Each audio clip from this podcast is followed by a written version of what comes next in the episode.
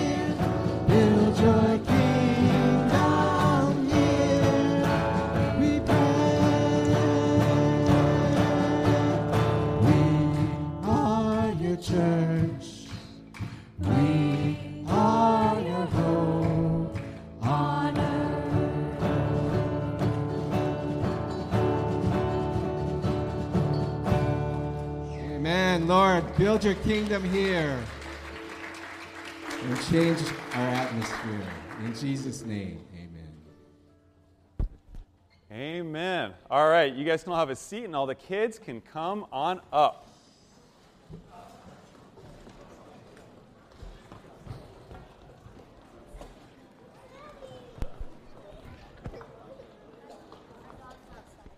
Come on up. Well, hello.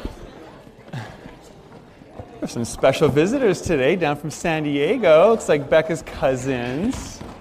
And then there's Super Caleb. All right. Come on in. How you guys doing? Great. Good. Are you guys all well rested?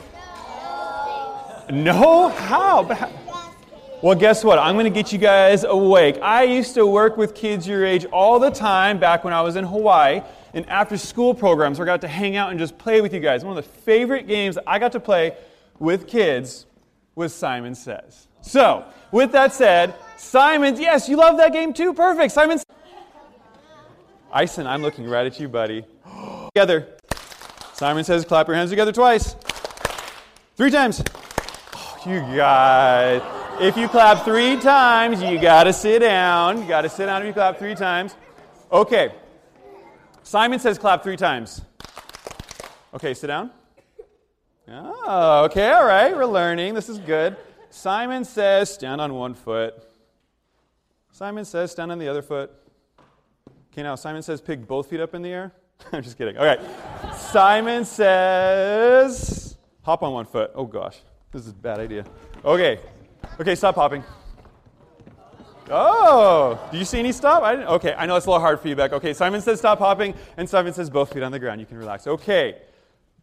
So, this will be a challenging one. Ready? Say the Lord's Prayer. Oh, good job. Is it because you guys don't know it? You don't know the Lord's Prayer? Oh, I'm so sorry. Well, this is perfect because I'm going to teach you about the Lord's Prayer. Okay, you guys can all have a seat. Oh, Simon didn't say. That's all right. Simon says sit down. Good job, right there. All right. Oh, I saw speaker. Okay, so here's the deal. Some of you guys may have heard of the Lord's Prayer before. Some of you may even know it. Does anybody know the Lord's Prayer like by memory?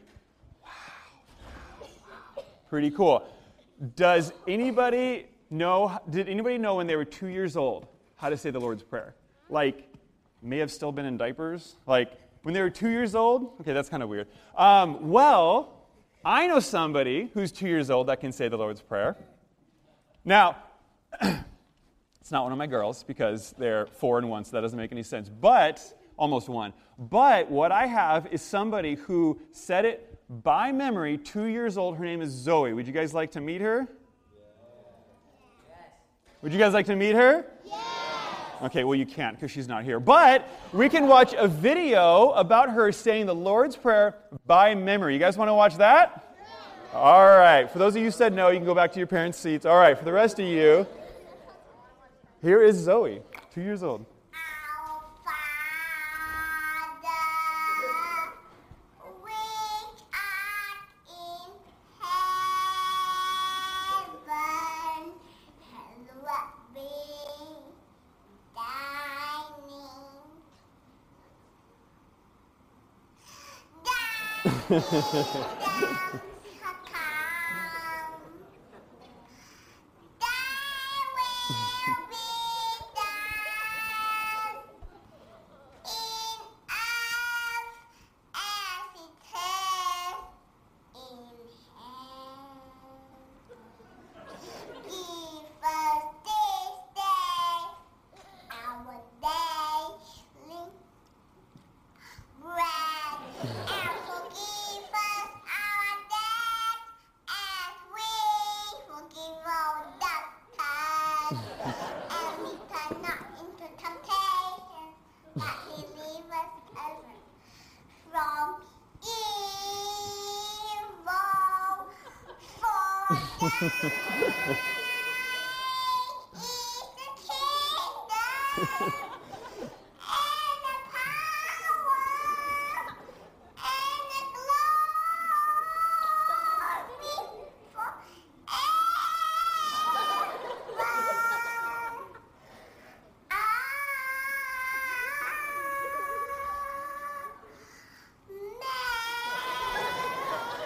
All right. Wow.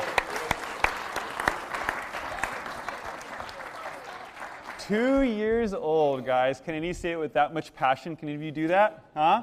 All right. Well, oh, yeah, over there. Maybe afterwards you can show us, all right? Here's what I want to do. I want to ask you guys a question. Do you guys know what the Lord's Prayer is? Does anybody know what it is?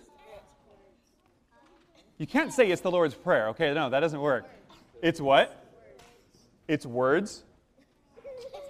It is words. It's heaven. It's very yes, it's very heaven focused. Yes. What, what else is the Lord's Prayer?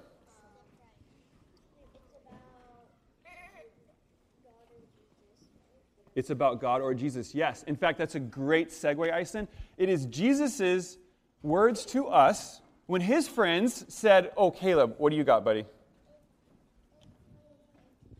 It's when we pray to God. Good job, Caleb. Yes. So it's, it's, it's Jesus' friends, disciples, followers saying, Jesus, how do we pray?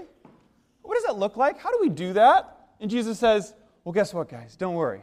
I got it taken care of. Ready for this? And he says the Lord's Prayer. It's a very simple prayer that we can pray anytime.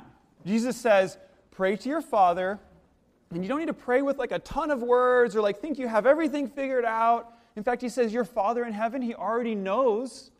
He already knows what's inside of you. He already knows what you're thinking. He already knows what you need. And so, therefore, pray these words. And then he teaches his disciples what the Lord's Prayer is. It's just a simple way to talk to God. That sound pretty cool? Yeah? You guys want to try it? No. No? Well, you have to because you're here. All right. Well, I am going to lead you guys in the Lord's Prayer. And those of you who don't pray it, oh, so sad. So sad. Okay. Um, so go ahead and close your eyes, and you can just repeat after me. I'll just say a little portion at a time. You guys repeat after me, and then we'll close our time. So let's pray. Our Father in heaven, hallowed be your name. Your kingdom come. Your will be done. On earth as it is in heaven. Give us today our daily bread. And forgive us our debts. As we also have forgiven our debtors. Lead us not into temptation, but deliver us from the evil one. For yours is the kingdom, and the power, and the glory, forever. Amen. You heard it before. We all heard it. Yay. Good job for you guys. All right. Guys, we just prayed one of the coolest prayers of all time because Jesus told us to pray that prayer. Some of those words were kind of big, some of them might be confusing, but the good news is all of the parents are going through a series right now through the Lord's Prayer. So anything you don't know, just ask them, which means they have to listen very carefully now to the messages, okay? All right, you guys are free to go. And so we're going to start with the youngest, the wee little ones. So let's have toddler and pre KK, stand up and head on back to that way to Auntie Brenda out that door. Oh, little buddy. So sad. Okay, and then we're going to have one through three over here with um, Auntie Polly, and we're going to have four through six. The rest of you are going to be back there with Uncle Eric. Good luck with that. And with that said, I think it is now time for announcements.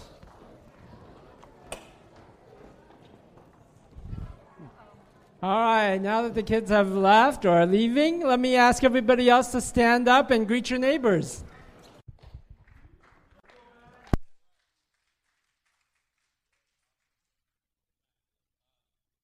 Continuing the series, um, the Lord's Prayer, um, Pastor Curtis kicked it off last week for us with the intro.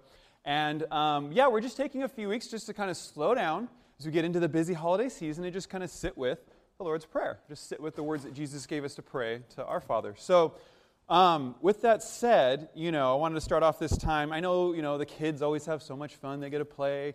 Well, I want to have you guys have a chance to play too, all right? So, don't worry, we're not going to do Simon Says. What we are going to do is, if you haven't seen it yet, on the back side of your notes, there is a word search, okay? Now, Raise your hand. Be honest if you've already started the word search. Be on. Okay, all right. Okay, that's okay. Keep it up if you've already finished the word search. Okay, so sorry, but you will not be a part of what we're about to do now. You can sit back and enjoy. Okay, so what we're going to do is we're going to have a little competition. I loved word searches growing up, they were so fun. And the cool thing about it is everybody can do a word search, right? Crossword puzzles are a little trickier, but everybody can do a word search. So we're going to do a word search. Well, um, what I wanted to have is a competition with two winners. Okay, so the first winner for today's competition, obviously the first person to finish it, but it's going to be specifically the first youth to finish it. Okay, so if you're a high school or middle schooler youth, wherever you're sitting, you can be one of the winners, and it makes the odds increasingly in your favor. Heard that somewhere. Or the second winner is going to be the first adult to win. Anybody that's not a youth. Okay, so I hope you haven't circled any yet. If you've already circled some, I don't know what to say. I see some circles already. Maybe, maybe like a, a 20 second delay. You guys decide what's fair, okay? But I think personally, you should have a completely blank word search. Am I right? Am I right? Okay, all right. Because we got to. Uh, did I say we have a prize? We have a prize. We have a prize. So, with that said, the lucky winners are going to get two Twix bars. So, here we go. Ready, set, go.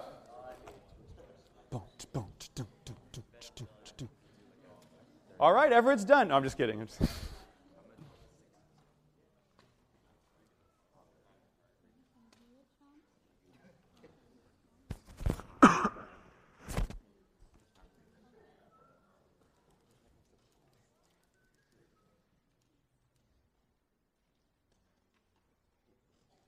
if you've already started and you want to like finish and just say you're done for bragging rights, you can do that. Done. Good job, Luke. Good job, Everett. Are you done? Like, did you finish? Like, oh, I'm so sorry. Yeah. Sit back and relax. I'll put a warning next time. Don't start this until the message begins.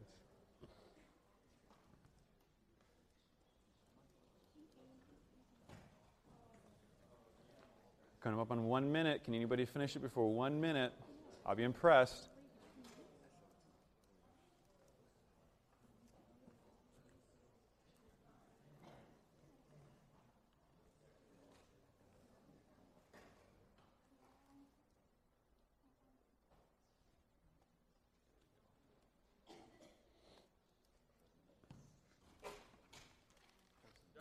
All right. Who is that? Who is that? Oh, good job. And you did not have any circled before we began? Hey, let's hear it for Pat. Good job. Good job. I trust you. I trust you. No, no, I'm not that kind of a teacher. Did you fin- did you have any circle before? No. Witness? Hey, let's hear it for Matthew. Good job, buddy. Good job. Oh, come on. Okay, so here we go. So if you didn't notice, the words that you were searching for, or maybe you're still desperately trying to finish, that's okay. Um, the words that you were searching for are directly from the Lord's Prayer, specifically from our verse today, okay? Now, I just wanted to kind of get us focused on our specific context. So, the first two words you saw were Lord's and prayer, and then the following was verse 10 from our Lord's Prayer. And what this particular verse says, and you see in your notes, if you flip your notes around now, you're going to see the Lord's Prayer from beginning to end, and you're going to see in bold the verse that we're focusing on today, which is simply verse 10 Your kingdom come, your will be done on earth as it is in heaven. Your kingdom come, your will be done on earth as it is in heaven. And so today we're going to just ask one big question and hopefully find an answer. And that question is going to be what is it exactly that we are saying to God when we pray that His kingdom come and His will be done on earth as it is in heaven? What is it that we're saying to Him? What is it that we're really asking of our Father when we say, Your kingdom come, your will be done on earth as it is in heaven? Okay, so with that said, if you haven't already, have your bulletin notes out ready to go. If you want to open up your Bible, this particular text is from the New King James Version. Um, there's a bunch of different, obviously, translations out there. We chose this one because this one has the cool ending. So, um, deliver us from the evil one. It says, For yours is the kingdom, the power, and the glory forever. They don't all say that. Um, but in a few weeks, um, Pastor Curtis or Pastor Jerry will explain why they don't all say that, hopefully. Um, but yeah, so that's what we're doing is New King James. Um, and we're going to be focusing on, again, verse 10 today. And so, what we'll do is we'll break it into two parts. And, and first, we're going to look at simply the three words, Your kingdom come. Your kingdom come. And we're going to ask, what, is, what does that mean, Your kingdom come? So, so, what is it that we are saying to God specifically when we pray, Your kingdom come? Well, we'll see here in our first main point that when we pray that God's kingdom come, we are essentially saying to God, God, we desire your kingdom to be the only kingdom.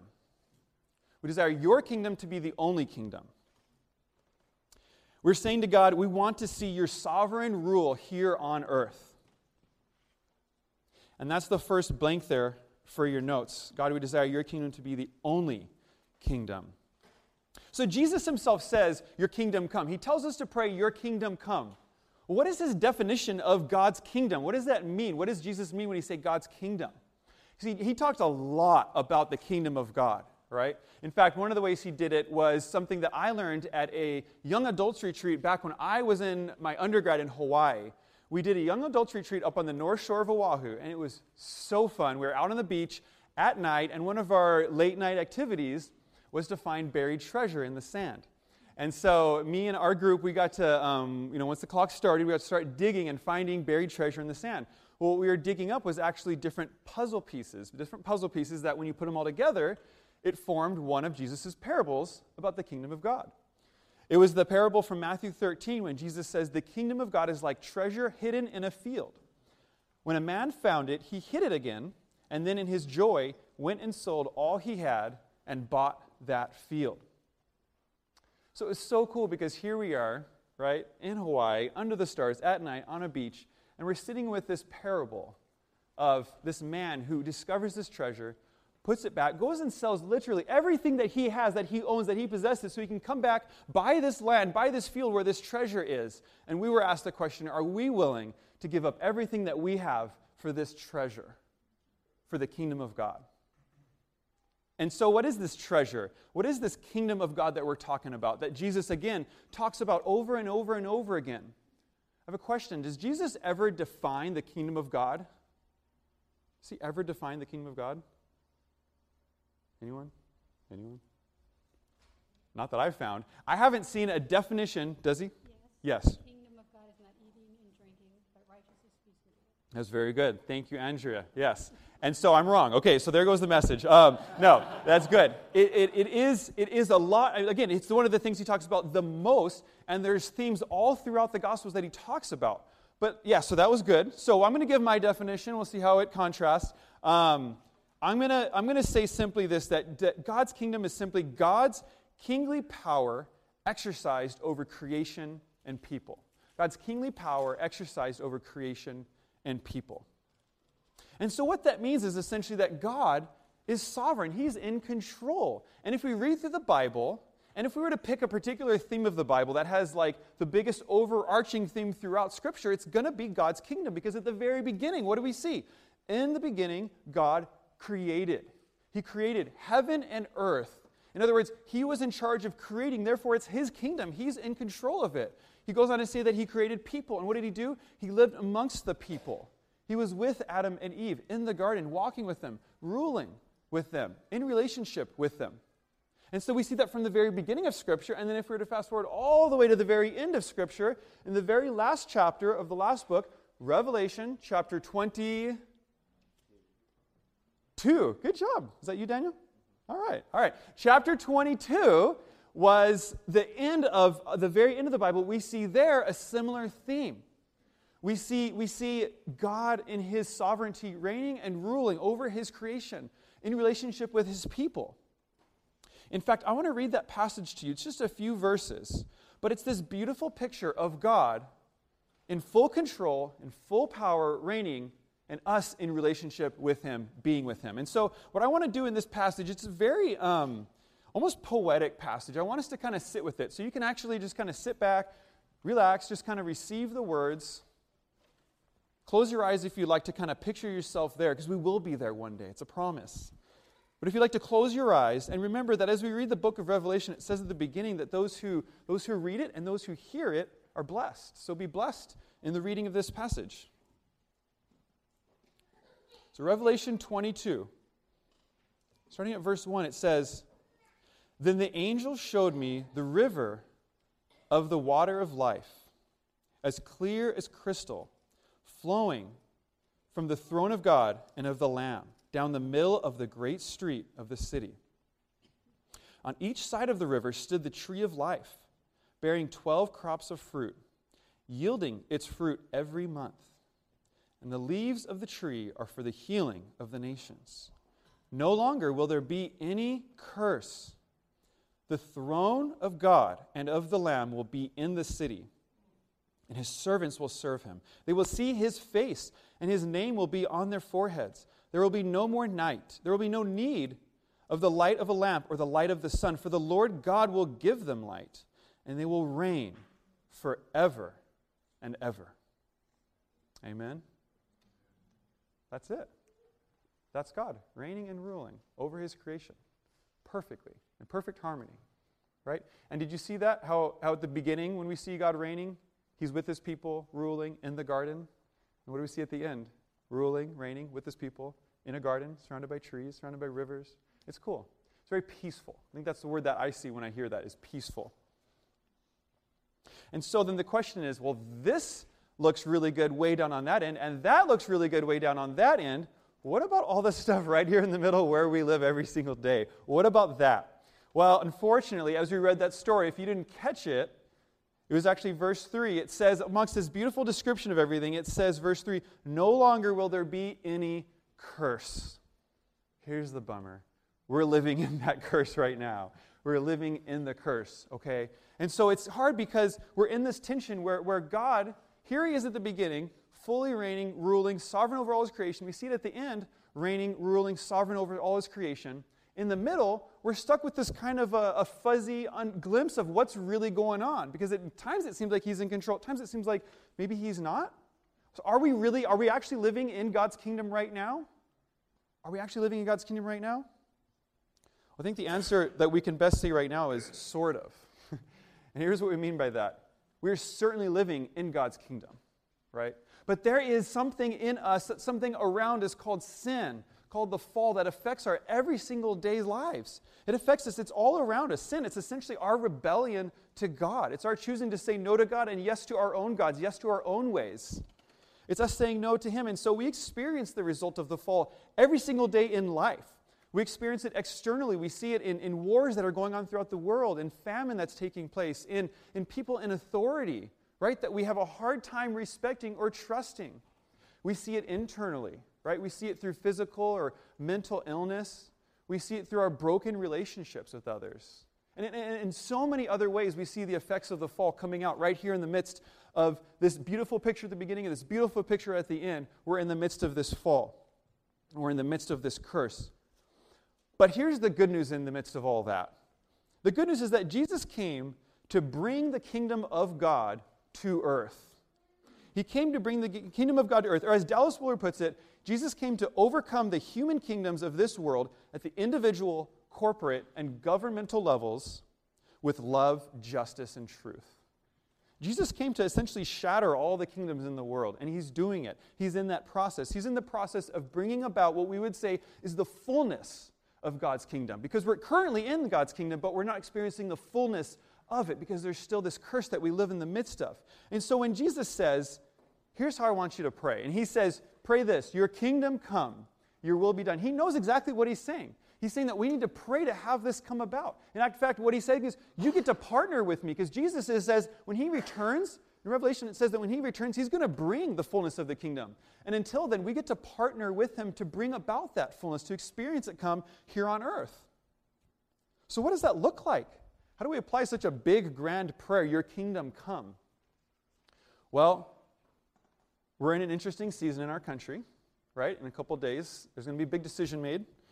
Um, there is a passage that I think is so appropriate. Pastor Curtis alluded to it last week. Uh, it's 1 Timothy 2, 1 to 2. 1 Timothy 2, 1 to 2. If you want to open your, your Bible, you can. I'm going to read it. And I think this is going to be a great application specifically for how do we pray, Your kingdom come? How do we pray this prayer? So 1 Timothy 2, 1 through 2 says, I urge then, first of all, that all petitions, prayers, intercession and thanksgiving be made for all people, for kings, or in our case, for presidents, and all those in authority, that we may live peaceful and quiet lives in all godliness and holiness. That we may live peaceful lives. Again, right? Like the picture we saw in the garden at the beginning, the picture we see at the end, there's this sense of peace, right? Of shalom, of living with God. God and man together in perfect harmony, apart from any sin, apart from any curse. And that's the picture that it is that we're desiring right now, right here. And so we're going to go through, inevitably, a lot of trials in the next four years, right? Whether it's Trump or Clinton, whoever ends up winning, it's going to be a very difficult season. But here's the cool thing is I believe that in praying a prayer like 1 Timothy 2, in praying for those in authority, in, in praying and lifting them up to God, and praying that God would, would lead them, that I think, personally, I think at least three things can come about in a prayer like that. Probably many more that I'm aware of, but at least three things. I think the first thing is that it reminds us that God is sovereign. It reminds us that we don't have to put our trust, our faith, our hope in our country, in our president, because we shouldn't, because we can't, because again, they're just one of many kings and kingdoms that have come and gone throughout the centuries, but there's one king, there's one kingdom that's reigned forever and will reign forever, and that's God's kingdom. And so we're reminded in this kind of a prayer that God's sovereign, that He's in control. Secondly, I believe that it can actually bring peace about externally, like we were talking about, that it actually can minimize warfare and, and things that are going on, that prayer actually has changed experiences throughout history, and there's no reason to believe it can't now. And so prayer can bring about external change in the hearts and lives of our leaders, of our, of our president, even. And, and perhaps it might not change the way we want it to, but certainly the third thing that this prayer can do, it can bring about peace internally. It can bring about a peace that nobody or nothing else can shake.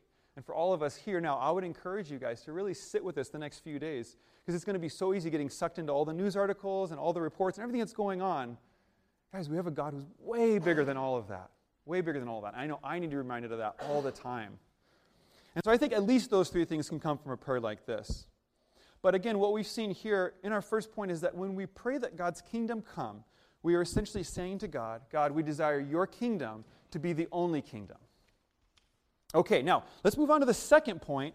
And the second point is going to be essentially asking the question In light of desiring God's kingdom to be the only kingdom, what does it mean to pray that God's will be done on earth as it is in heaven?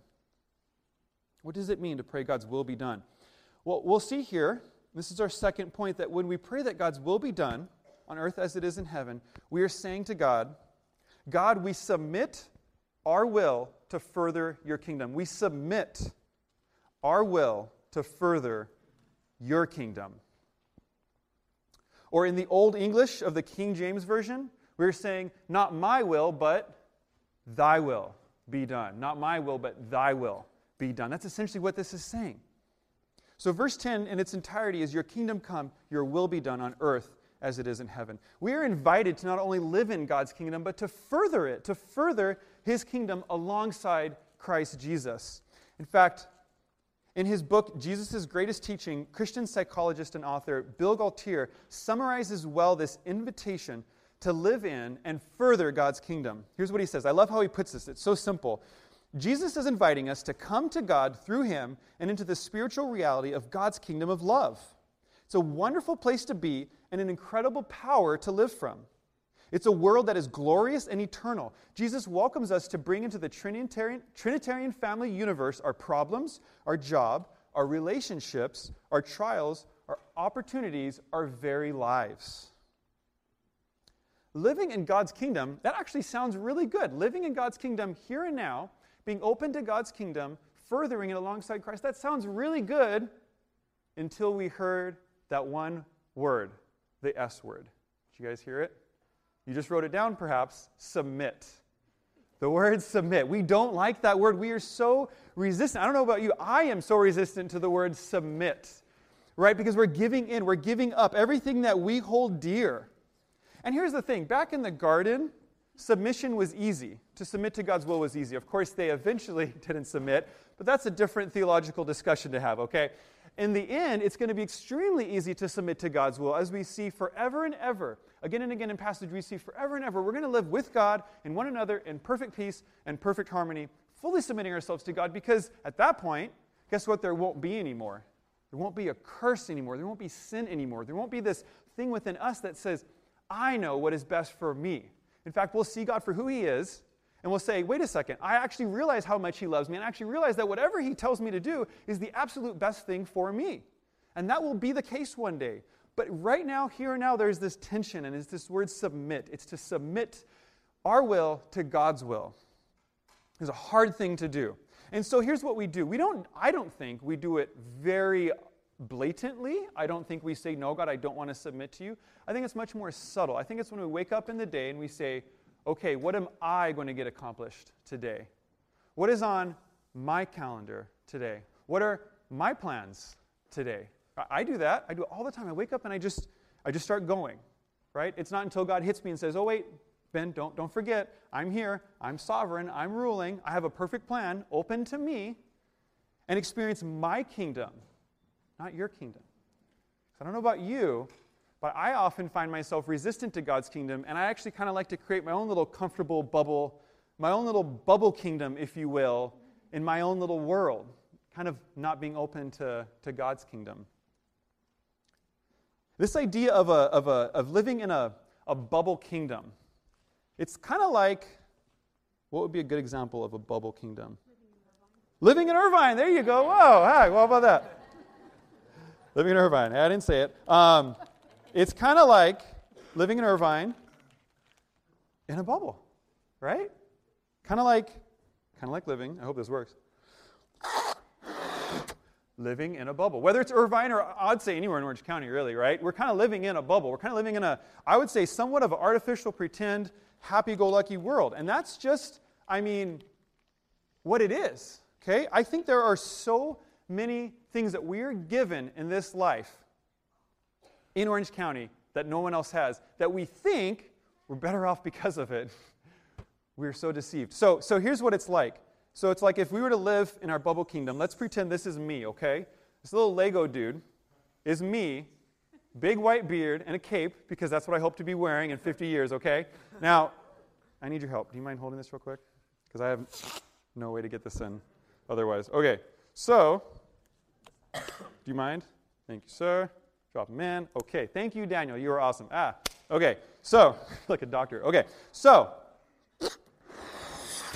this is our bubble kingdom, okay? We live in this bubble kingdom. And here's the cool thing about our bubble kingdom is nobody else can come in our bubble kingdom, right? We're all alone in here. We could do whatever we want to do in here. And so, so here's, here's the thing is Jesus is talking to us about living in God's kingdom, right? In fact, our passage today, the Lord's Prayer, it's found sandwiched right in the middle of the Sermon on the Mount. Right, it's chapter 6, Matthew 6. Matthew 5 through 7 is the Sermon on the Mount. This whole sermon is talking about what it means to live in God's kingdom right? We talk about how to, how to love others, how to, how to do things, but Jesus is changing the Old Testament, right? He, not changing it, he's, he's making it more clear to the people. He says, You've heard it said, don't murder, right? And so they get all legalistic about it. He's like, No, I'm saying don't be angry at your brother or sister, right? Or, or for instance, when Jesus calls us to love our enemies. See, here's the, here's the thing is that in God's kingdom, we have to love our enemies, but in our nice little comfortable bubble kingdom, we don't have to love our enemies. We can just love the people that are around us that we really like, right? We don't have to love those that are kind of cranky or mean or rude or cut us off on the road or work with us and our bosses that tell us what to do. Not Pastor Curtis, he's a great boss. But, you know, there's lots of there's lots of people in our world that are hard to love. But the good news is in our bubble kingdom, we don't have to love those people. And as we all know, kingdoms never are static. They don't just sit still, right? They either grow or they shrink throughout history. That's what we see. Well, our bubble kingdom also grows as we live in our bubble kingdom gets a little bigger, a little more roomy, a little more comfortable, or so we think. That God, strangely, wants my bubble kingdom to be pierced. You guys ever get that feeling that, like, this is a nice little comfortable world, and God's like, uh uh-uh. uh He might not do the piercing, right? He might just allow the circumstances to unfold that allow the piercing. But are you ready? Are you ready for this? I know. It's not. Now I'm going to do a countdown so you guys are ready. Three, two, one. Oh, man. And I only had two balloons, so I couldn't practice this at home. So, all right, hold on. And we live more in our bubble kingdom. and it gets really thin on the outside, hopefully. I should have sharpened this. Okay, and God wants, oh, you guys are, oh, I'm so sorry. This, I feel so bad. This is like torture. Three, two, one. Yeah, all right. And God wants our bubble kingdom to be pierced. I'm just going to write here as a reminder. Okay. So, He wants our bubble kingdom to be pierced. What does that even mean? What does it mean? Well, here's the thing. Here's the thing. We all have, oh, sorry, I fell on the ground. So they're there, oh, whatever. Okay, we all want we all want to live in this bubble kingdom. He he wants to, I think, create circumstances around us, or kind of just let them naturally unfold, so that that bubble kingdom gets pierced. Now, this is what we talk about when we talk about submission. It's saying, God, your will be done. It's saying, God, yes, yes, I have been kind of creating my little bubble here, my little comfort bubble kingdom, and I think I need this bubble kingdom to shrink, if not altogether pop. But here's the crazy thing if you're like me, you're going to think, yeah, that sounds good, but uh uh-uh, uh right? At the end of the day, no, we're probably just going to kind of keep our little bubble kingdom because we don't really want that. We don't really want to submit our will to God's will. I want to tell you something interesting here because Jesus actually said the same thing. Jesus Christ said he didn't want God's will for his life, too. And this is where I think the gospel can become a little uncomfortable at times because, wait a second, Jesus can't do that. He's not allowed to say that. He's God, right? Well, he is, but he's fully man. He's like us in every single way, except for the sin part, right? He's like us in every single way. And so he's going to also experience this tension of being perfectly obedient to God and saying, well, it can become really difficult at times. In fact, there's one point in his life where he's praying to God in the garden of Gethsemane right before he's about to be arrested and brought to his death on a cross. And here's what he says it's in Matthew 26. He says, he brought his disciples with him. He brought Peter, James, and John a little closer, and then he took off to go be on his own with the Father. And he says that he go, went a little further. He fell with his face to the ground and prayed, My Father, if it is possible, may this cup be taken from me. The cup symbolized his death, his death on the cross. If it is possible that this cup be taken from me, Jesus' desire, his, his core desire right then and there, is I do not want to live out the will of my Father because it's going to be uncomfortable, it's going to be painful, if it's possible. Now, fortunately, that wasn't the end of Jesus' prayer. But he did pray that. We can't forget that. We can't move too quickly to the next line because we have to sit with the fact that Jesus was honest with the Father and he said, I don't want this. And yet, he goes on with his next line to say, Yet not as I will, but as you will. Not as I will, but as you will. He was open to whatever it was that God had for him. There were many circumstances that brought about the cross. There was, there was, there was this tragic yet beautiful mixture of God's sovereignty mixed with our fallenness that brought about his death on the cross. And just like our bubble kingdom being pierced. So Jesus himself was pierced for us. In fact, in Isaiah, in Isaiah, centuries before Jesus ever died on the cross, he was prophesying about this very moment. And what did he say? He said, Isaiah said that Jesus, he was pierced for our transgressions, he was crushed for our iniquities. But again, that's not the end of the verse, right? If that was the end of the verse, it'd be a very sad tragic death, and that would be the end of Jesus. No, it says that he was pierced for our transgressions, but then he goes on to say that the punishment that brought us peace was on him. That through Christ we have peace. Again, there's that word peace resounding throughout this picture of God's kingdom. And that by his wounds we are healed. We are healed of all the effects of sin, externally, internally. That through Christ we have experienced this healing that comes about.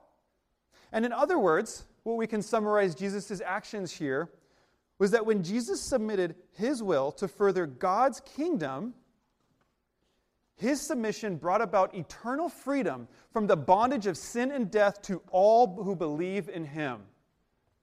Pretty cool, huh? Pretty cool act of obedience and a pretty cool result of that act of obedience. Because the truth is, is that when we feel our bubble kingdom being threatened, the immediate response is, uh uh-uh, uh no good. I like my comfortable bubble here and I want to do whatever I can do to keep it. But if we truly trusted God like Jesus does, we're going to say at the end of the day, I don't want this, I don't want this, I don't want this, but your will be done. And what do we get to see then? We get to see God work through us. We get to partner with Jesus to bring about the fullness of God's kingdom. I don't know any other way to live than that. Amen? Amen. And so, with that, I think it's good to sit now with this reality because when Jesus says, Not my will, but your will be done, and he's pierced, he's piercing something in the very core of us. God is piercing something in the very core of us. And here's what I think he's piercing. I don't think he's piercing our dreams, right? I think, in fact, he's going to use our dreams, use our desires for far greater things than we ever could. But I think here's what he's piercing he's, he's piercing us so that we have the freedom to be and become exactly who he has created us to be. He's piercing us so that he can allow us to be the people who desire to see the furthering of God's kingdom. Piercing us so that we can be people who love, genuinely love our enemies, who genuinely give to those in need, who genuinely pray who commune and who be with God. Praying for people who genuinely love God and genuinely love others. And so, with this, again, kind of, well, what do we do with this part of the prayer now, right? How do we apply your will be done? How do we apply that practically to our lives? Well, I think, it's, I think it starts again with Jesus' example. What is the first thing he did? He was honest with God, right? He, he came before God, which, first of all, right, Jesus says in Matthew 6, when you pray to the Father, not if you pray. So the assumption is we're already praying. Well, for many of us, that's going to be our first step is, you know what? I haven't really even been praying. This prayer thing is hard. Because when I sit in silence, all this stuff comes up out of me, all my desires, all this, this my own little kingdom stuff comes up, and I, and I don't know what to do with that. Well, what do we do with that? What did Jesus do with that? He was honest, right? He talked about it. He talked about it with God. God, I don't want this. I want what I want what I have. Jesus, right then in that moment, you know what he wanted? He wanted his life. he wanted to breathe. He wanted to walk. He wanted to talk. He wanted to have a relationship with others. He did not want to sit on a cross, be hung on a cross, and pierced through. And yet he did because that was God's ultimate will for him. And so that's for us as our first thing in this is to say, God, your, is to say, I actually don't want your will to be done. And it's through that honesty, it's through that, that relational honesty and intimacy with God that then we can say the words, Not my will, but your will be done. Then we can honestly say, Not my will, but your will be done. It's saying, God, we submit our will to further your kingdom. It's that there's two kingdoms battling right now, mine and yours, and I want your kingdom to win. I want your kingdom to reign. And so let's look at our notes real quick, the message notes at the bottom. And the second point there, there's some blanks. You see loving, giving, praying.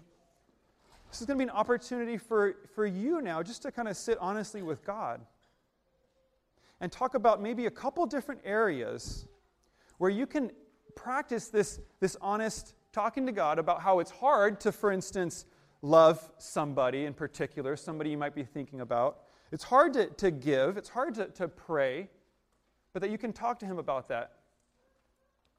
And so, right now, just, just take a moment and just sit with this now. Write down somebody that you can think of that you have a hard time loving. It might be somebody you work with, somebody um, you see just every once in a while. Maybe it's somebody that you live with. Maybe, maybe you don't feel comfortable writing their name down. That's fine. Write, write down something that reminds you about that person. Because maybe this is God's calling for you right now is to love this person, to live in God's kingdom, to further it by loving this person.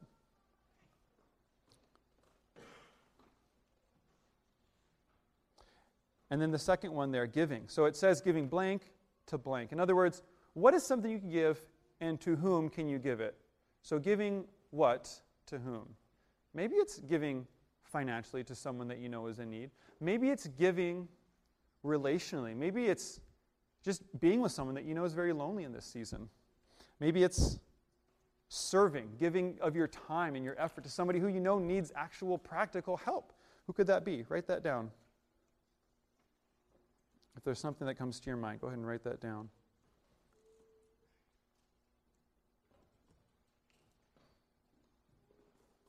And then lastly, praying for. Now, this one's more, more broad. It could be praying for an individual person, be praying for a corporation, like we talked about earlier, or even a government, our government. We're going to need a lot of prayer the next few days, but we're going to continue to need it. How can you enter into this kingdom lifestyle now by praying for someone. And, and again, you're praying to the Father. You're praying to the Father. But you're, as in 1 Timothy, we're interceding on behalf of others. So who can you be praying for in this?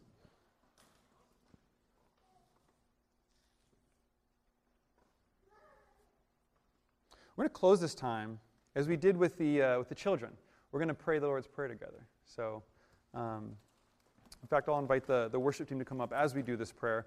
Um, but we're going we're gonna just read it straight from the bulletin, that particular translation. We're just going to read through this as a church to close our time now. So if you have your notes and um, you have them there, go ahead and get them out. And let's pray this together as a church body. And this is how this was intended to be done. Our, it's, it's not my Father in heaven, it's our Father in heaven. So, together as God's people, as His family, let's pray this prayer together. Ready, to go. Our Father in heaven, hallowed be your name. Your kingdom come, your will be done, on earth as it is in heaven. Give us this day our daily bread, and forgive us our debts as we forgive our debtors. And do not lead us into temptation, but deliver us from the evil one. For yours is the kingdom, and the power, and the glory forever. Amen.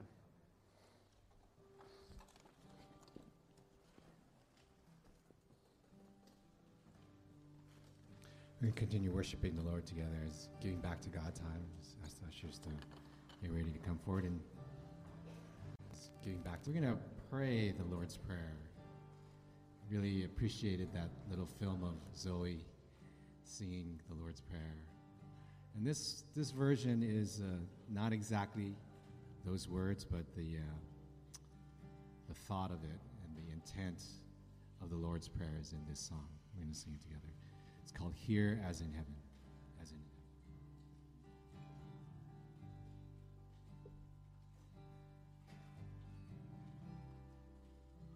The atmosphere is changing now.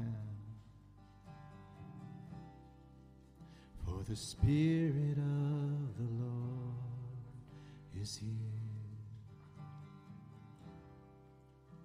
The evidence is all around. That the Spirit of the Lord is here. Let's sing that again, the atmosphere. The atmosphere is changing now. For the Spirit of the Lord is here. Evidence is all around that the Spirit of the Lord is here.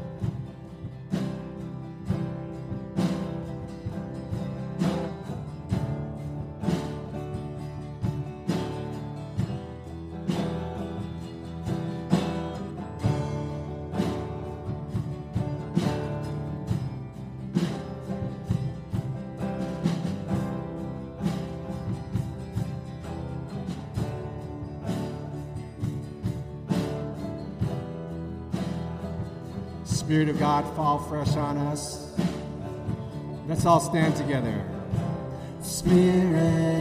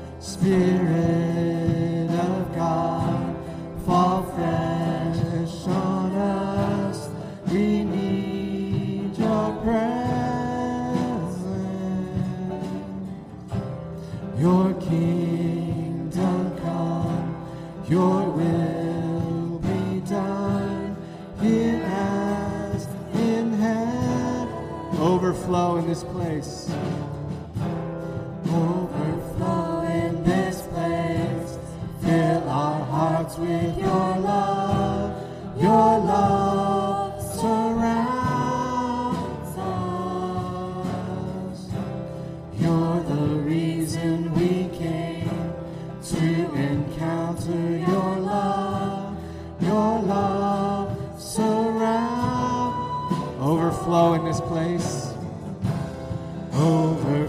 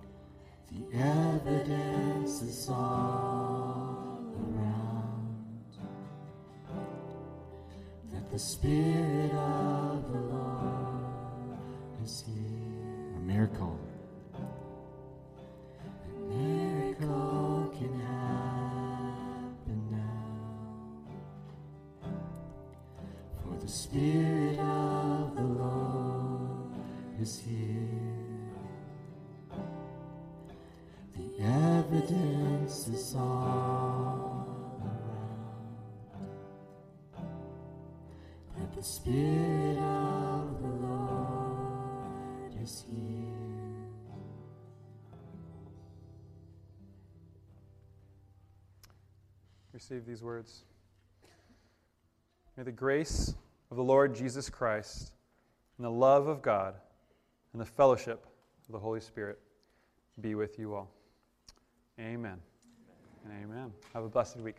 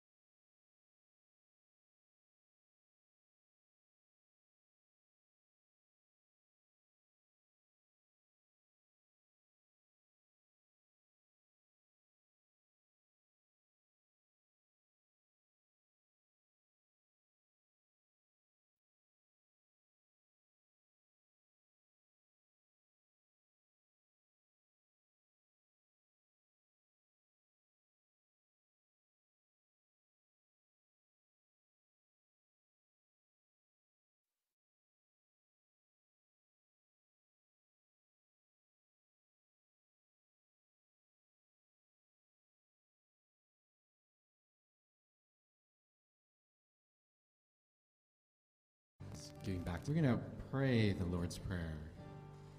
Really appreciated that little film of Zoe singing the Lord's Prayer. And this, this version is uh, not exactly those words, but the, uh, the thought of it and the intent of the Lord's Prayer is in this song. We're going to sing it together. It's called Here as in Heaven.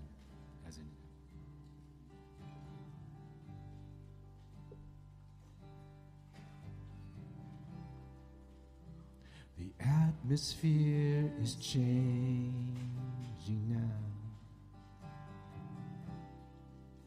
For the Spirit of the Lord is here. The evidence is all around that the Spirit of the Lord is here. Sing that again. The atmosphere. The atmosphere is changing now. For the Spirit of the Lord is here. The evidence is all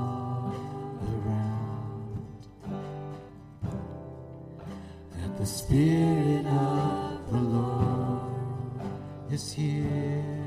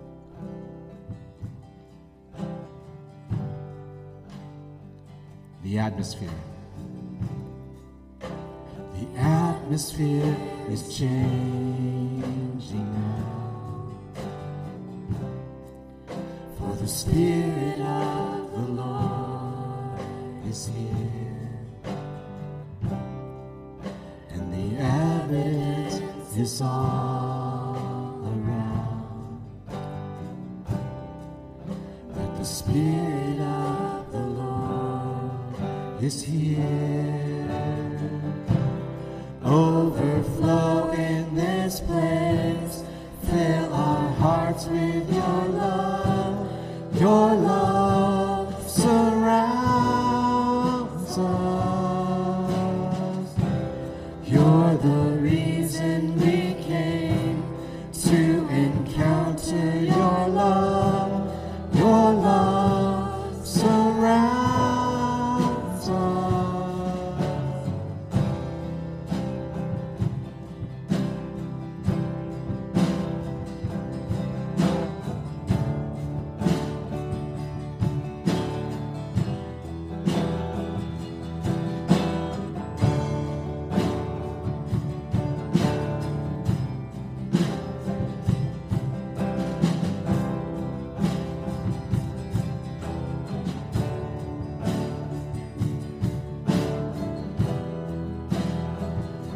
Spirit of God, fall fresh on us. Let's all stand together. Spirit of God, fall fresh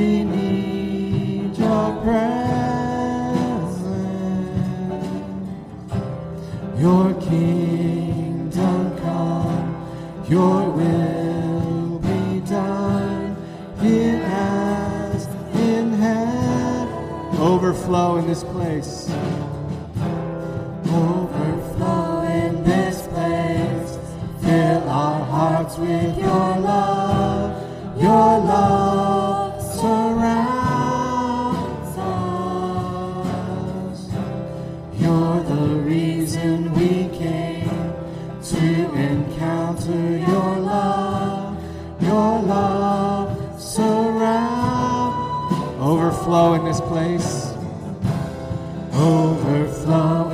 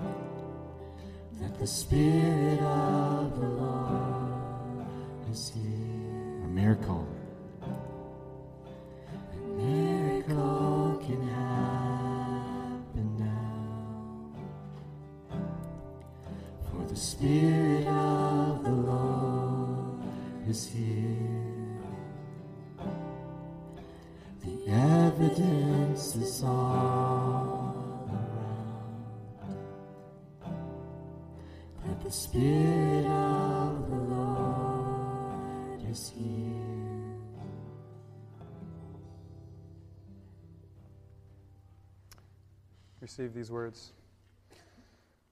May the grace of the Lord Jesus Christ and the love of God and the fellowship of the Holy Spirit be with you all.